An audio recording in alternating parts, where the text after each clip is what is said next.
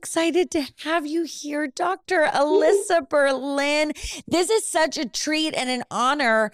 And I have to tell you, the way that I discovered you is the most random, like of all time, I think.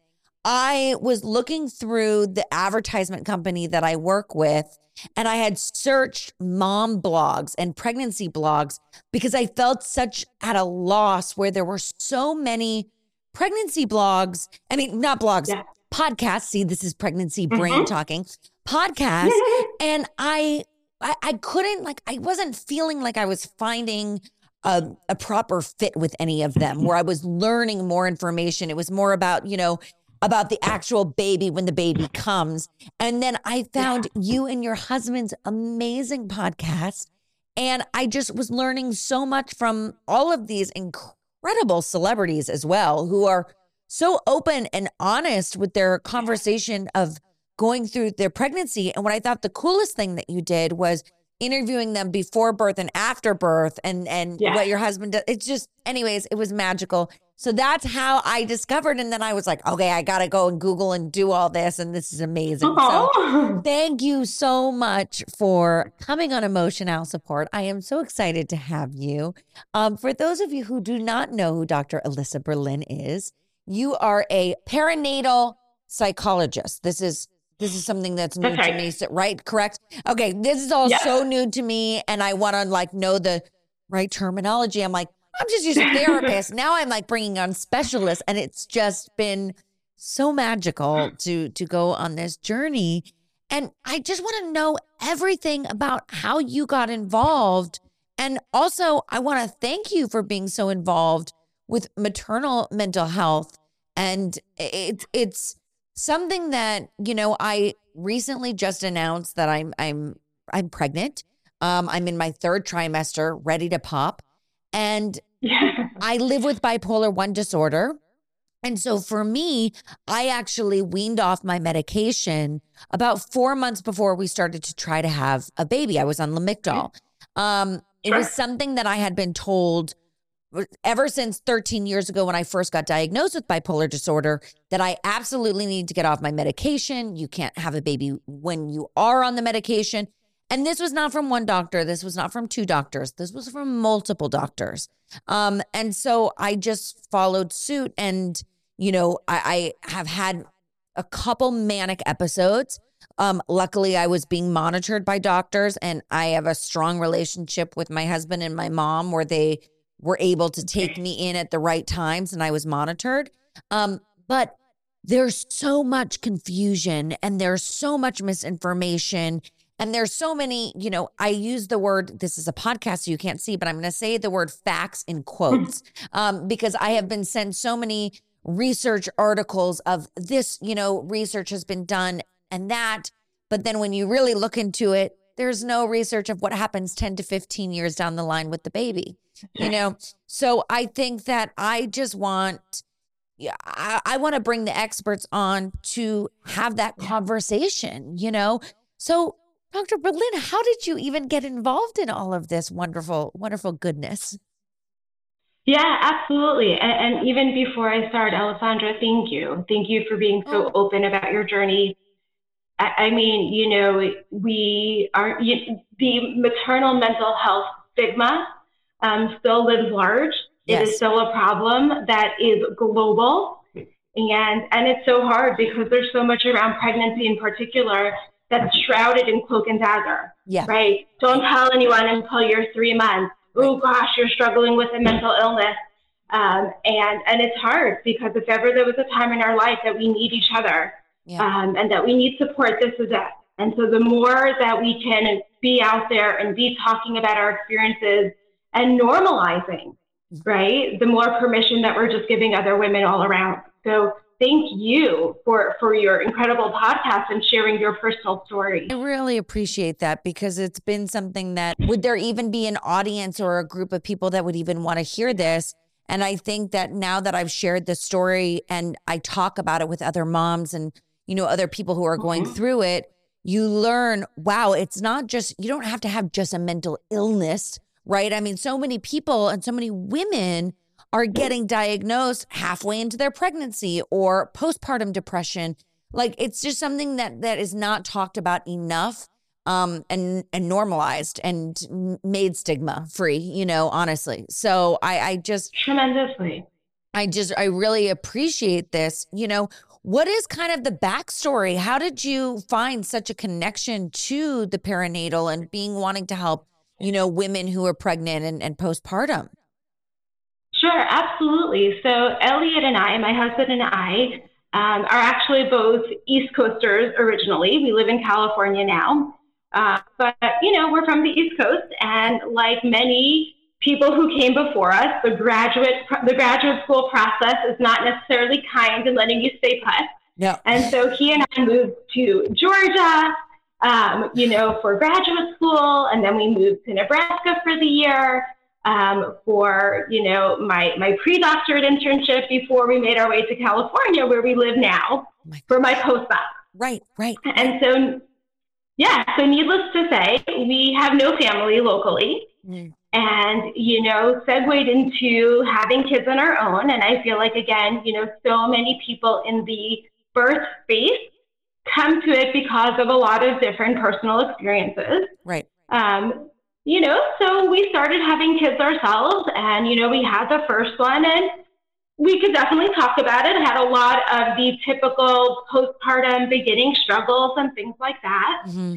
Um, and then it was really after baby number two that I just looked at Elliot and I said, there's got to be more out there. There's got to wow. be more out there besides just like you jump in and you do it. Right, right. And, you know, I remember some of my biggest struggles after having my second, my daughter, was this feeling of I have no help to rely on. I have no family close to rely on. Sure.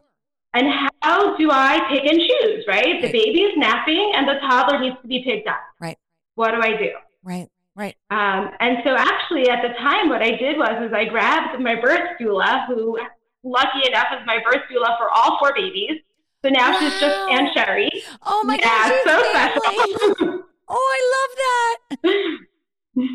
Absolutely, right? And and I grabbed her and I, I went and we did together some extra training on how to prepare for the transition to parenthood. Right. And right. the more I jumped into that, right, the more you recognize what a void there was mm-hmm. and how much we don't talk about it because mm-hmm. we are not a society that talks about prevention. No. So it's like, oh, we're going to be fine. And if I'm not, I'll deal with it then. Right. Well, there's nothing harder than dealing with things in the moment, you know, after having a baby. Yep.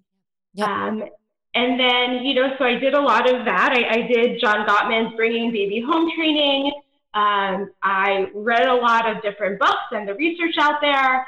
I started my own workshop called the Afterbirth Plan, which we could talk about. Yeah, I'd love to. Um, thank you. And then the more I was in this space, the more I also recognized that for a lot of people, having a baby really brings up old traumas. Yes. If, if not perhaps even creating some newer traumas. Right. And so in the last five to eight years, I went back and did a lot of training with EMDR. Mm-hmm. eye movement desensitization and reprocessing, Francine Shapiro's approach to treating trauma mm-hmm. and um, somatic experiencing, which is Peter Levine's approach, and even doing some work with, um, you know, Sue Johnson's approach of emo- emotion focused therapy. Mm. Um, What's emotion focused therapy? yeah, Sue Johnson is amazing. Um, I, I did it more to inform the work that I do with couples. Right. My understanding is that it also does have an application for individuals. Mm-hmm. It's looking at the couple through an attachment lens. Oh, interesting. And so it's okay. not getting caught in the weeds of what we're talking about now, but really understanding like what's underlying these needs and wants. Right. And what's getting in the way of really speaking to each other um, and, and, connecting. Yeah. Right. Yeah. You know, attachment is predisposed on the idea that you have that one person that you know no matter what has your back. Yep.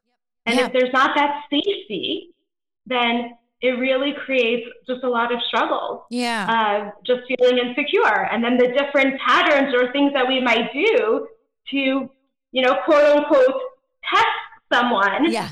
to Which contribute to. Re- yeah. And, and, and, you know, if this happened, like, would you have my back? Yeah. And what if we do this? And then what, What- happens? the what vibe. So Right. which is, by the way, the hallmark of anxiety. Anxiety talks in what if and yes but. Yes. Oh my God. I love that. It's so true. what ifing, right? Or yes butting you're what ifing, Yeah. then you know that anxiety just came on the scene. No, it's so true. I love also, I just want to say first and foremost, like how awesome it is that you've included so many different types of modalities Yeah. into your practice.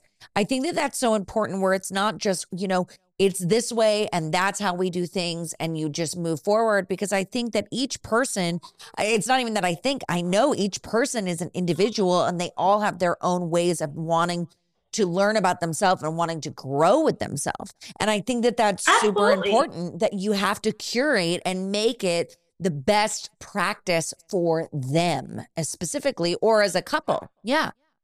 Tremendously. And I think that that's the pitfall that a lot of us get into with parenting, where we feel like we have to ascribe to like one philosophy. Yeah. And sometimes we'll outsource what feels authentic and genuine. Yeah. And so also I like to kind of pick and choose the best of you know all different modalities as we create our own method. Right. But Alessandra, I also I want you to know I am a big believer that every new baby Yeah. comes with two new best friends, creativity and flexibility.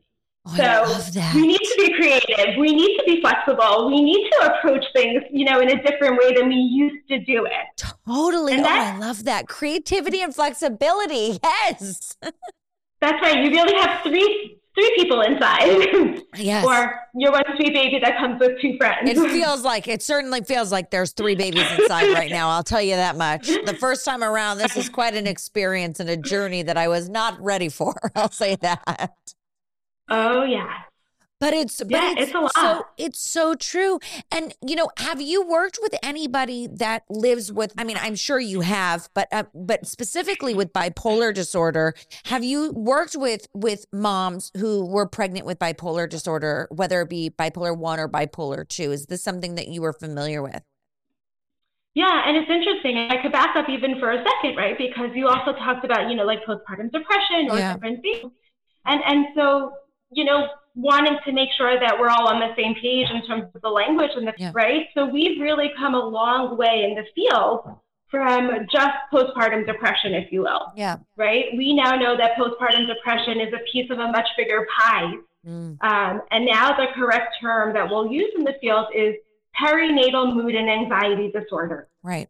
And so perinatal, meaning from conception through the first year of a baby's life. Uh-huh. So you talked about like how someone might struggle during pregnancy. Well, that is absolutely in the perinatal period. Right. Um, and for a lot of people, what happens specifically in that third trimester can be an indication of what might, you know, happen postpartum. Right. Right. And and you know, mood and anxiety disorders, like we said, you know, po- depression is just one piece. Right. And now we know that the struggles that you know new parents, both moms and dad, Yeah. right, gestating and non-gestating, you know, persons have after a baby, really run the gamut. Yeah. And so depression and anxiety, obsessive compulsive disorder, bipolar disorder, um, post-traumatic stress disorder, and in rare cases, right, psychosis. Mhm. Um, so to come back to your question, you know, one of the things that I see most often in practice up and coming is um, obsessive compulsive disorder. Mm, You know, peri- perinatal obsessive compulsive disorder. I feel like that is on the rise. really? I've worked a little bit. Oh yeah. What and what would that consist of? Like, sorry to like break up your thought, but but what would No, what would that what would that consist of in regards to perinatal? Like where someone would not be some like would have OCD characteristics, you know, or the obsessive compulsive characteristics beforehand, but when they get pregnant, that's when that happens. So it could be a combination of different things. Um, definitely, you know, um, mental health struggles that we have before baby Right. um, can continue or be exacerbated Mhm. by pregnancy and postpartum. Um, or, yeah, for some, it may be something that they haven't struggled with, you know, before, but that does, you know, happen more in the postpartum period. Right. And, and you know, again, it, it's always important to understand, like when we talk about an obsessive compulsive disorder, right? OCD is is made up of two different parts. Um, there's the obsession, Uh-huh. right? And the obsession oftentimes is is a cognition. It's an intrusive thought, Hmm. right? Mhm. So everyone has intrusive thoughts at one time in their lives. We've all sat on a plane, if you remember back pre-COVID, right? Mhm. Back in the day, and you're just like, gosh, what would happen if that hatch just opened right now? And then you're like, ooh, that was a really weird thought. Why did I just think that? Yeah. And then we kind of like quietly go back to like watching our show or reading our book. Sometimes we might look around. Did anyone see us have that thought? Right. And we go back to whatever it is that we were doing. Right? So everyone has intrusive thoughts. The hallmark of the obsessive quality is that it's like that thought gets gum stuck to the other side of it. Hmm. And we can't quite shake it. Right. Right. And the more it's kind of, you know, just sitting there and marinating or building in our head, the more it's creating discomfort and anxiety. Right. Right. And usually, what we do in an effort to calm or swell that anxiety is we engage in some kind of compulsive behavior. Hmm. So, a compulsive behavior might be going and checking the lock. So, maybe I get up on the plane and I go and I check that all the hatches are, are securely closed. Yeah. Um, you know, it might be um, constantly asking my partner who's sitting next to me for reassurance. Yeah. Are you sure it's not going to open? You really don't think it's going to open? You know, and it's like that need for, honey, it's fine, Right. right? You're going to be okay. It You doesn't to open. hear that. Things along those lines. That's right. And so it could be something that's an actual behavior. It could be something that's more a mental reassurance. Hmm. And usually what happens is that that compulsion is so reinforcing, that feeling of just like that relief, that like, ah, okay, Yeah. is so enjoyable that it kind of almost ensures that that next cycle is going to come, right? So that next what if thought comes, that next concerning thought comes, and and then we engage in this pattern and this cycle.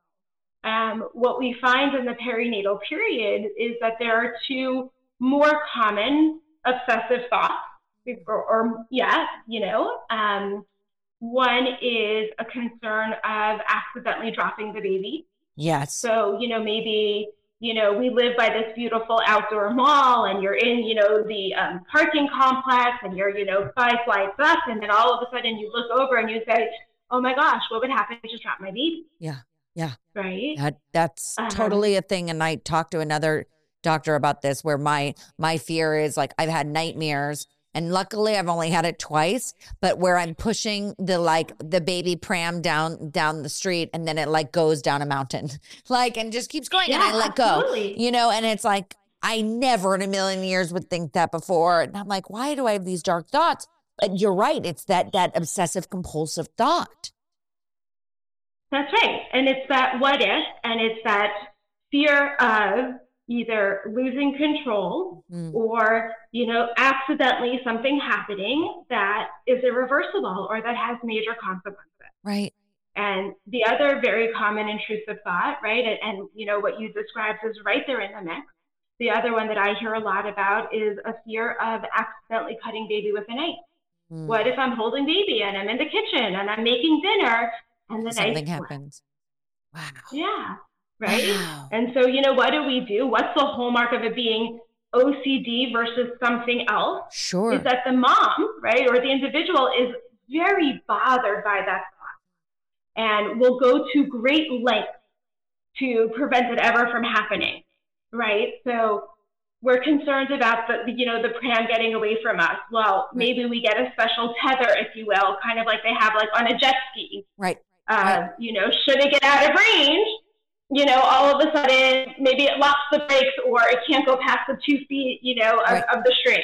Right, right. If I'm worried about knives, I throw out all the knives in the house and guess what? No knives, no problem. No problem. It's Problem solved. Exactly. Yeah. Yeah. Or I'll make up an excuse, but you'll never see me carry the baby up a flight of stairs Mm. or down a flight of stairs. Right. Now, I always recommend, right, anytime you're having any kind of concerning thought about harming the baby, it's worth checking it out, yeah. right? Talk to your psychologist, talk to your psychiatrist. You don't have one, call your doula, your OB, anyone that has been a part of this, you know, birthing journey with you. Right. Um, because, you know, when in doubt, check it out yeah. is always my motto. Um, but, but again, it's important to recognize, you know, what that constellation looks like. Yeah. And that it is one of the most up and coming things. And we want to address it. We want to talk about it. We want to treat it. We want to help the caregiver come back to being able to enjoy this beautiful new phase of life. Well, I'll tell you what's something interesting that that I've learned like in in this whole, you know, 9 months now, you know, is that I've learned that not just me, but for other women as well that I've talked to, there's a fear of talking to doctors about problems, you know? Absolutely. And and I don't yeah. mean like talking to you about it, right? Because you are someone that sure. understands mental health, mental illness. You, you there would be no judgment from you, right? I'm talking specifically like an OB, right? So like I go to my doctor and and the first thing that I told him was by the way, I'm I live with bipolar disorder. I've weaned off my Lamictal. I'm not on it anymore. I'm very lucky right. because my OB has been so cool and so great and wonderful and like I l- absolutely adore him.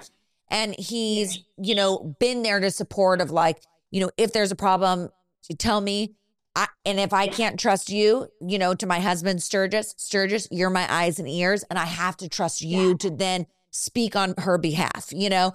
But there have been ah. moments of complete fear where I'm like, I've had these dark thoughts, and I don't want to go in there and tell him that because what if he says, you can't have your baby, you're not trustworthy, you know? And I and I've heard these horror stories, which mm. are not that far off that actually happen of women that, yeah. you know, may even still be on their Lamictal or maybe on their medication. And they go to the hospital in a manic episode, you know, saying, I need help. Can someone please help me? And then the state going, well, I'm going to sign off and we have control over your body and over your baby right now, you know, inside your stomach. Absolutely. So it's this fear of like, how much do you open up and how much do you keep to yourself? and and you know and i think that that's when it's really tough and that's what i think i'm trying to you know share in a message of like you know you have to just share with people and we have to there needs to be some sort of trust system with the medical system and and the the the pregnancy world you know where we come together and there is that trust because it's so hard and it's so expensive to find doctors who are yeah. psychiatrists and psychologists if you don't have yeah. the proper insurance you know what is something that you would recommend to someone you know who could not afford therapy for instance and was going through this moment and was scared to talk to an ob like you know is there some place that they can go to? You know maybe that's with with with you. Maybe you know a program. Like i just want to you know i don't know what's even what's out there. Yeah, absolutely. And, and again, it is one of the um, most tragic extensions of yeah. the mental health stigma, mm. right?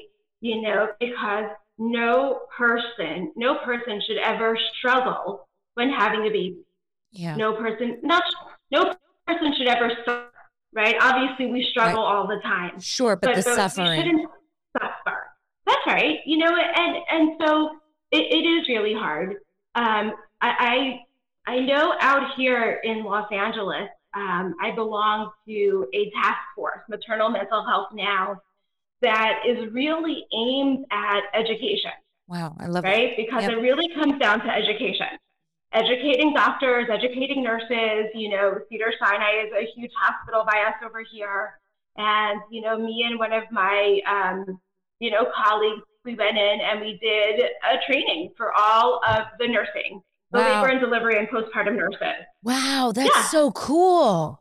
Amazing, right? Because yeah. at the end of the day, first of all, the nurse is spending a whole lot more time with you. Yeah. Right? But the more we can get that information out there, yeah. and the more we can destigmatize and on, honestly honor the bravery of women who are saying, hey, I'm having a hard time I need help because I want to be my best for my baby. Right. Right. That's not something that we want to vilify. That's something we want to celebrate. Um, and and you know, it, it's something perhaps to even think about when you're picking your OB. Mm-hmm. And it's something that as you're interviewing or looking for your your obstetrician to ask them yeah. how knowledgeable they are. What do they do during pregnancy to help prepare for postpartum? Right. Um, you know, one of my biggest pet peeves is that we do so little during pregnancy to prepare for postpartum. Yeah. But checking with your OB, right, is that part of your prenatal care? And again, what do they know? What's their stance? What's their approach when it comes to, you know, maternal mental health? Yeah. So I think that that's really important because anyone who's going to be such an intimate, integral part of this journey of being the person who is, you know, gifted the coveted spot of, you know, joining you on this process and, and you know, yeah. helping you to deliver your baby um, is someone that ideally we want to be able to trust right. and to be real with, right? Yep, yep absolutely. Um, but we also know that that's not always the case. And we know that, you know, like you said, there are often situations, and especially when access to healthcare is um, is an issue where perhaps we're not even getting to truly pick our practitioner. Yeah. Um, right. And so if that's the case, um, it, it's really trying to tap the resources in your community. Yeah. Um, are there, you know, there's so many different types of a free support group that want to be there and want to be a part of that? And is there someone that we can connect with that we trust? Yes, and we I think a friend that we trust. Exactly. Even I was just about to say, even just a friend or you know someone yeah. that that you can that can kind of watch and not watch and monitor you 24 hours a day, but someone that you can go to to be honest with if you have those dark and scary thoughts where there's no judgment coming from them and you know that there's no judgment. That's right. And someone who ideally will hold your hand and, you know, kind of like you were talking about of you and Sturgis, like very often it is the husband or the partner, right. you know, that is going to notice like, hey, you're not quite yourself. Right. Something's or off. you seem to be struggling to, yeah, something's off. Yep. And oftentimes they are the first person to be able to very gently and softly, hopefully say, hey, sweetie, like maybe we should together go talk to someone. Yeah. And that we're in this together is huge. And it's important that everyone know that PMADS, perinatal mood and anxiety disorders, are a family issue. Yeah. It's not a, oh, you're the one who has a problem or you're the one that's struggling. It's we're in this together. It impacts our family and we're going to address it as a family. What are um, the things so that massive. you Yeah, exactly. And what are some of the things that you would teach the partner for instance, you know, uh, uh, with with uh, you know, the, the mood and anxiety disorder, perinatal mood and anxiety disorder? Like, what is something that sure. you would teach, like Sturgis, for instance, or whomever you know the yeah. partner is? I created the afterbirth plan workshop. Yes. Oh, right? yes. Let's and talk let's about talk that. about it for a second. No, no, no. It ties into exactly what we're talking about right now because I'm a big believer in prevention. Yeah. And I'm a big believer in education. I right? love that. Yes. And so yes. You're so awesome. No, I, I just it's so exciting to me. It's it's just because I, I I can't even tell you like I just feel like I've been at such a loss and so many women that I speak to who are, you know, even my nearest and dearest friends didn't know anything about what was going on and they didn't know anything afterwards and they couldn't even pinpoint like, "Oh wow, is this what you know the the baby blues is? Everyone keeps saying baby sure. blues right? And uh, and they're like oh no this is real severe anxiety disorder that i have gotten out of nowhere and i never was that person. So i when i learn so many things and I, I hear about prevention like you know especially for me like selfishly i'll say because with bipolar disorder there's such a high risk of you create you know getting the the uh, postpartum psychosis you know, which I've, or is that what it's called? Postpartum psychosis? I, I think so. But it's yeah, just a manic episode, which, yeah. Yes. And it, I mean, you read these things and it's so scary. And on a side note, you know, I've talked about this before, but it's brand new with you.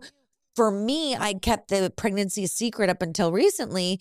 And I, even with friends and family, we kept it really hush hush because, you know, miscarriage kind of ran in the family and a lot of, a lot of issues. So we, did this thing, you know, oh, you don't talk about it for the first three months. Well, for us, it was the first six, seven, eight, nine months. Like we didn't talk about it for a long Right. time.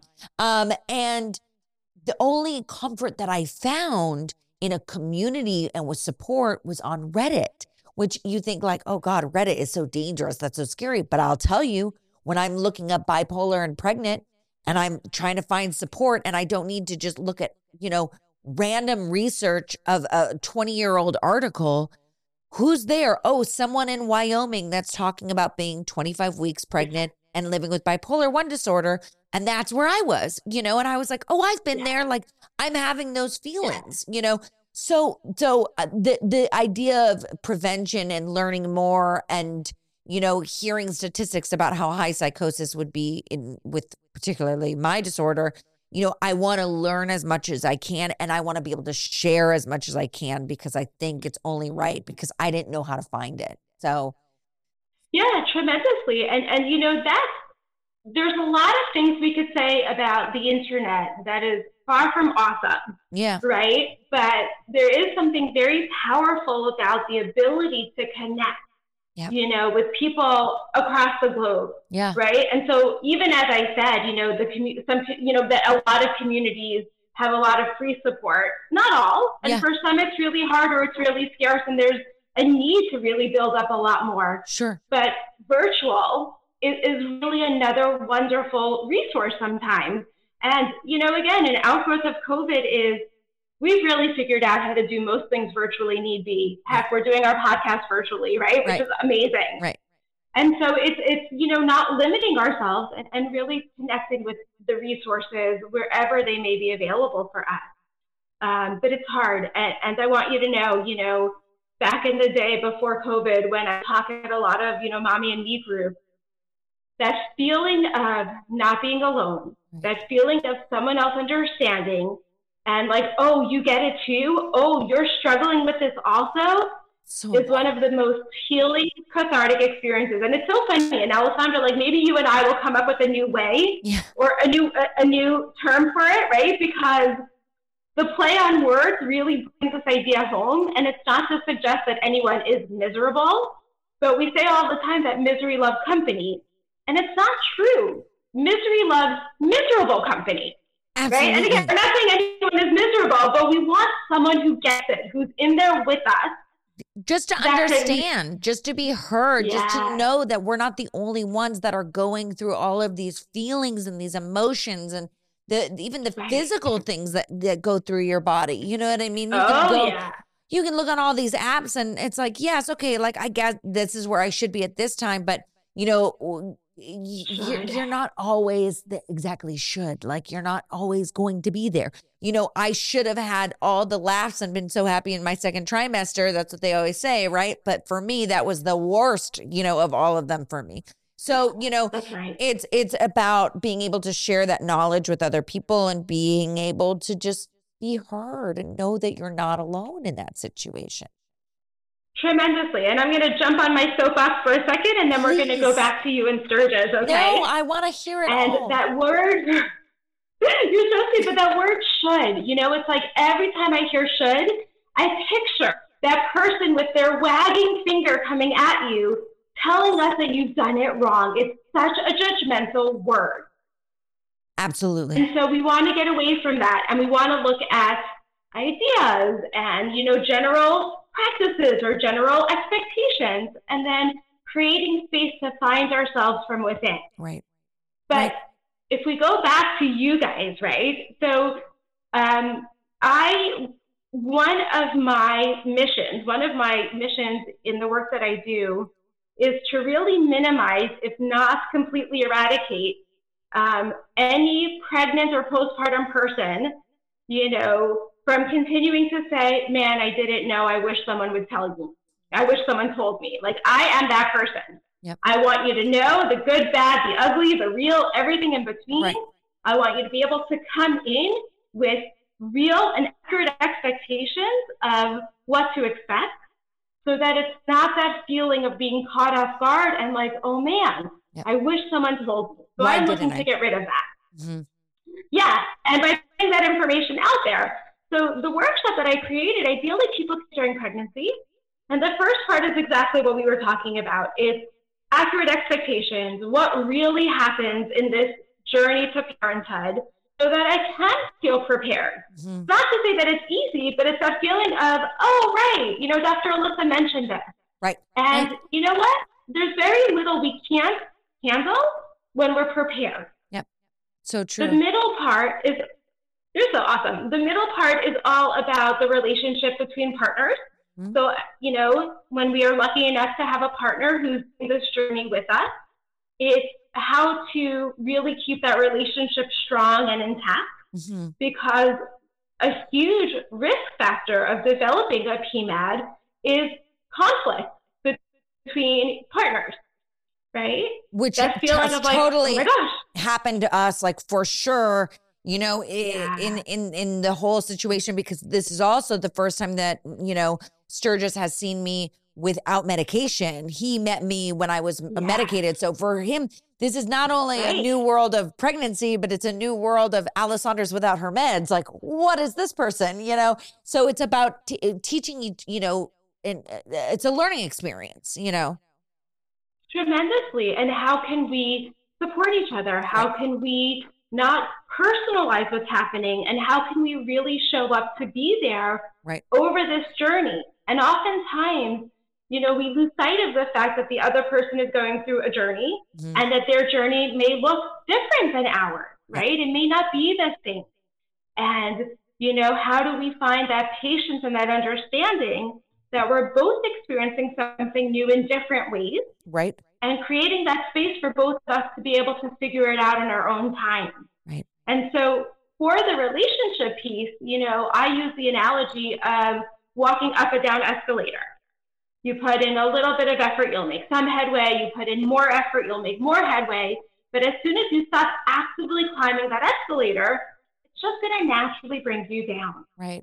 And that's the same with relationships. Put in a little bit of energy, you'll have some closeness. Put in more energy, you'll right. be even closer and jiving. Right. But the second we stop actively investing in that relationship, yeah, it naturally brings us down and far apart.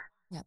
And so the, the relationship escalator is set up in a way of what are the things to do to help us connect and stay close and, and you know stay on that you know team sure you know that team place and what are the things that are going to break us up or that are the biggest sources of conflict and discord mm-hmm, mm-hmm. and then the last part right all of that was actually a prelude to say that the last part is all about education of PMAD and so ideally couples do the workshop together, and they're both sitting during pregnancy getting on the same page as I really work towards educating both partners on what is a PMAD, what are the likely symptoms, how is it likely to manifest, right? What are things to not say because even if you'll have the best intentions, they come off a little crunchy and sure. pointed. Sure.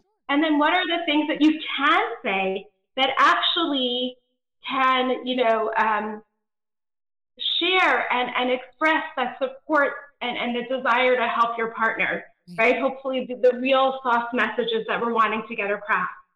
Um, and, and to me, that is one of the most important things that we can do for couples is that education. Yeah. And I set up the workshop in a way where each of these are, you know, split up into smaller modules with exercises and culminating in an afterbirth plan where we talk about all of the different tools and techniques mm. that will help us. And it's all on one page, including, for example, you know, if we are struggling, who is the first line of defense that we want to call that we both feel comfortable with? Right. Is it our OB? Is it our doula? Is it, you know, Sally who lives down the block? Right, right. Um, and it's just giving us a chance to think through all of these things before things are so difficult or complicated or you know everything's just that much more intense well, and I think um, that that's, so that's what, what happens. I would recommend. no, but I think yeah. that that happens. Like people don't realize, and and it's just it's as silly as like just planning like what you put in your hospital bag, right? Like for me, I'm yeah, someone that's totally. a packer that packs ten minutes before I gotta get the Uber to pick me up. So for me, mm-hmm. having to pack everything beforehand, even like getting baby, mm, you know, technology and tools and strollers and this and that. I, I'm not someone that can plan that far in advance. Like I've kind of waited last minute. And it's so weird how Okay. then it becomes so overwhelming, right? And I and it's the Yeah. same thing with your relationship. It's the same thing with your mental health when you're pregnant, especially because it only lasts 9 to 10 months. So it's like you got to plan because it happens really fast overnight. And then I'll tell you the last, you know, month and a half, you don't move the way that you used to be able to move. Like right. you are like, Oh, yeah. I am like, I huff and puff everywhere I go. You forget things. Like I've never written down more things in my entire life. But it's true. It's all about the preparation and like Yeah. and and just you know being able to feel like okay you know what like i'm confident and like i can say this right now like i'm very confident in where i'm going to be with my with my birth and labor because i i have planned and i have put in the work. And you know sturgis and i have seen you know a specialist together which i think was something that i never thought we would have to do you know but it's but it's true because it's not about just us now. It's about us when I give birth and if I possible have to have the that mood and anxiety disorder that comes through or going back on the Lamictal, you know, after I breastfeed or whatever it may be like it's just being prepared and having those conversations beforehand so you don't feel that overwhelming stress more than you than you need to. tremendously you know and it, it, it's all the more true when there is you know a a PMAD Yeah. but i also want you know all of your listeners to know that it's just true across the board that having a baby really does change most things Yeah. and one of the biggest changes that happens is that you know couples even in 2022 become a lot more traditional and yes. that could be a real kick in the pants if we're not expecting that and we're not ready for that. Right.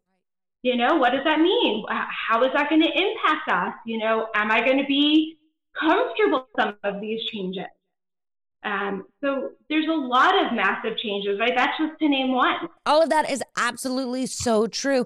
And so I love this. And how long have you been doing the after birth plan for? That is a great question. I've been doing the workshop for about 12 years.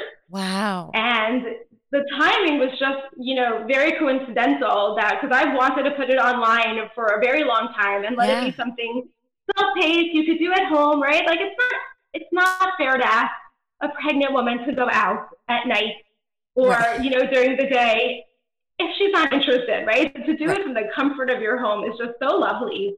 And so it was actually the December before COVID started, so Wow. December 2020, that we put it online. And so now it's a self-paced class that you can do online, you know, with your partner in the convenience of your own home. Oh my God, that's Um, fabulous. and then I'm always available to support people, and I'm always available to do sessions to talk about or to personalize, or you know, something came up that they want extra support about, Sure. support around. But yeah, Sure.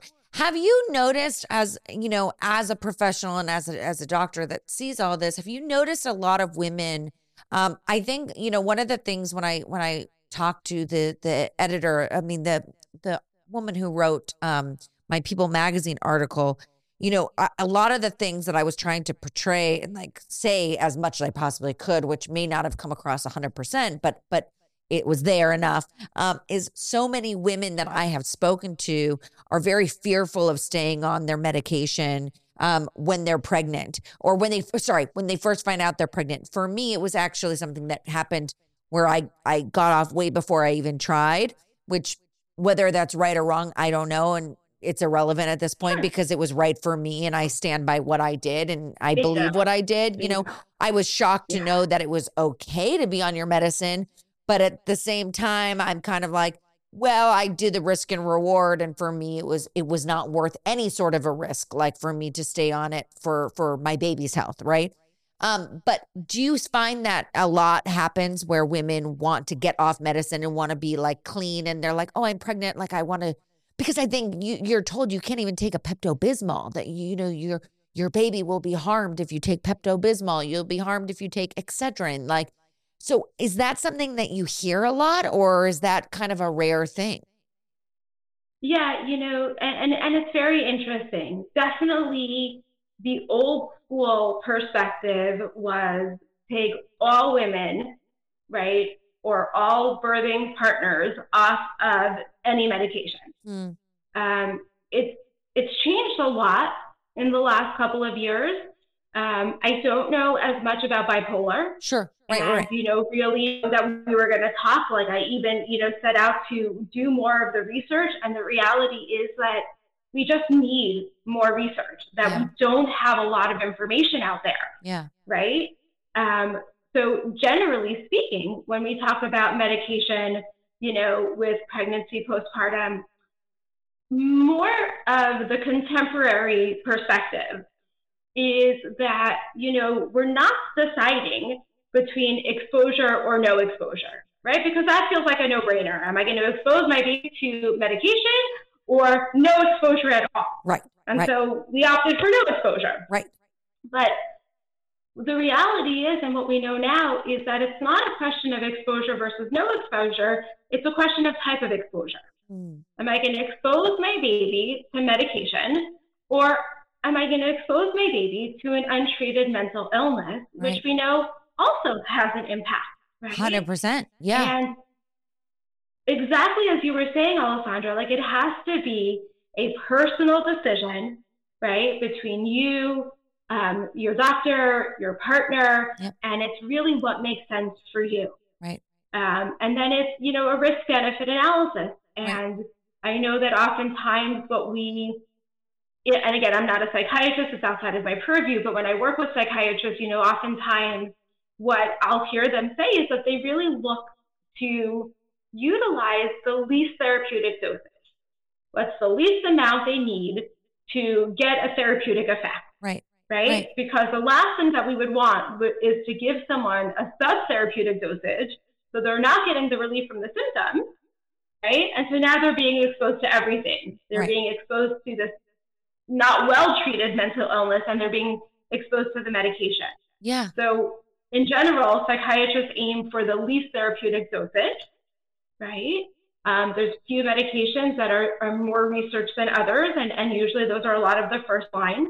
Um, you know, I do know a lot of psychiatrists that, you know, that are often remiss mm-hmm. to take a woman off of, you know, a lot of their different medications because if you have an established history and it works, you know, a lot of times their feeling is don't change that, don't right. play with that.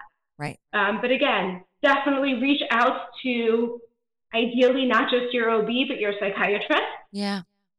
And let it be an informed decision together.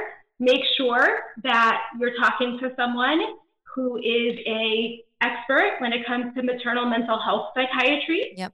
Right? So that you're getting the most up to date, you know, most accurate information.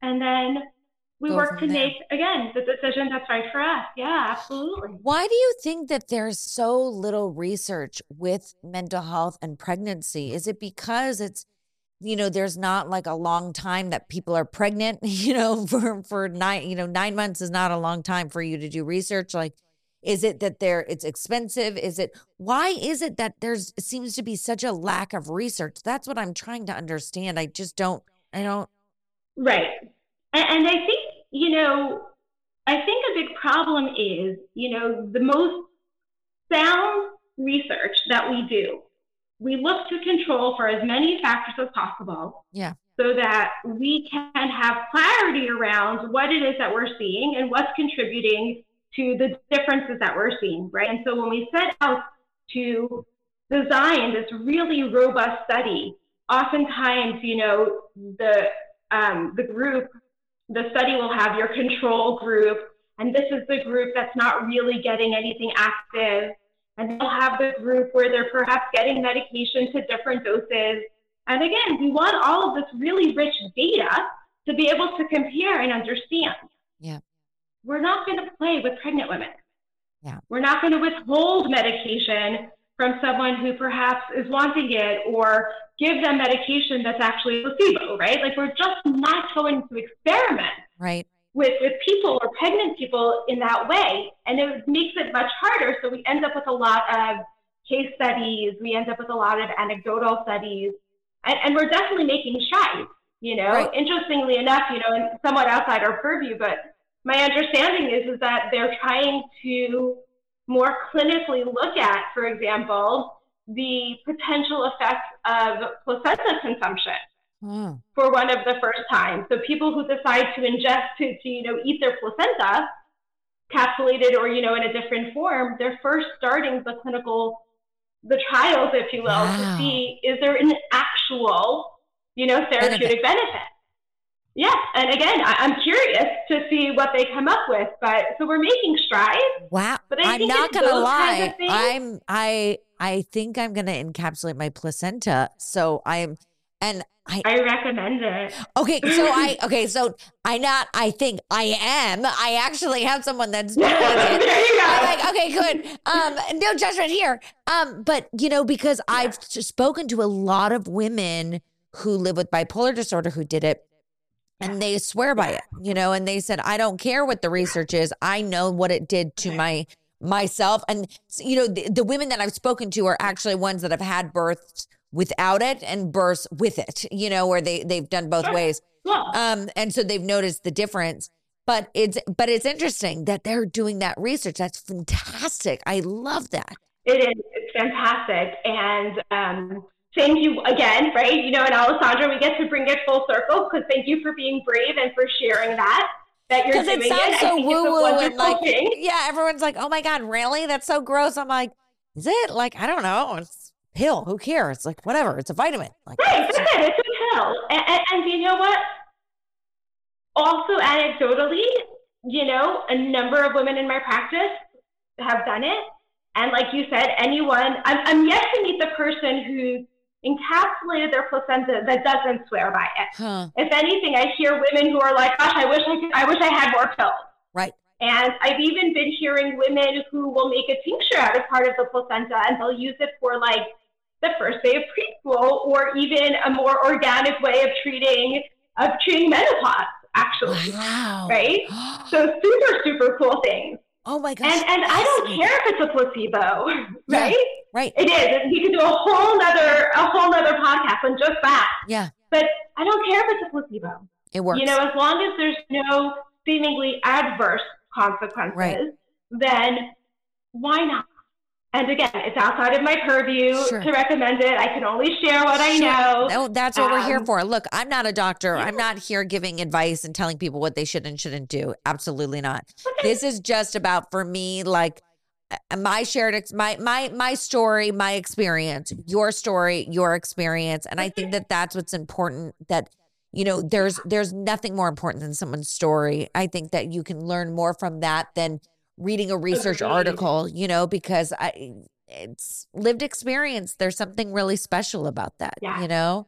Oh, a thousand percent. Oh my gosh. Well, I want to, I, I, I, could talk to you, I feel like for hours, but I'm going to ask you my yeah. final question that I ask everyone. Yeah. Dr. Berlin, what is your okay. emotional support? Ooh, what is my emotional support? And you know, by the way, I found this adorable sweater that says emotional support sweater. So I will have to send you a link. Oh my I'm God, going to send it your send way. me the link. That is so cute. I no one else can see it, but I'm like, uh, oh my god! Send me that. That is so cute. Oh my god, I love, and it's actually like my font. That is so crazy. I'm telling you, we'll have to somehow show you know your listeners because yes. literally handmade for you. Oh my god, it's literally the font of my show. That is so insane. Okay, send me that link. That's it. Oh my god, I'm obsessed. It's meant to be. yeah, seriously.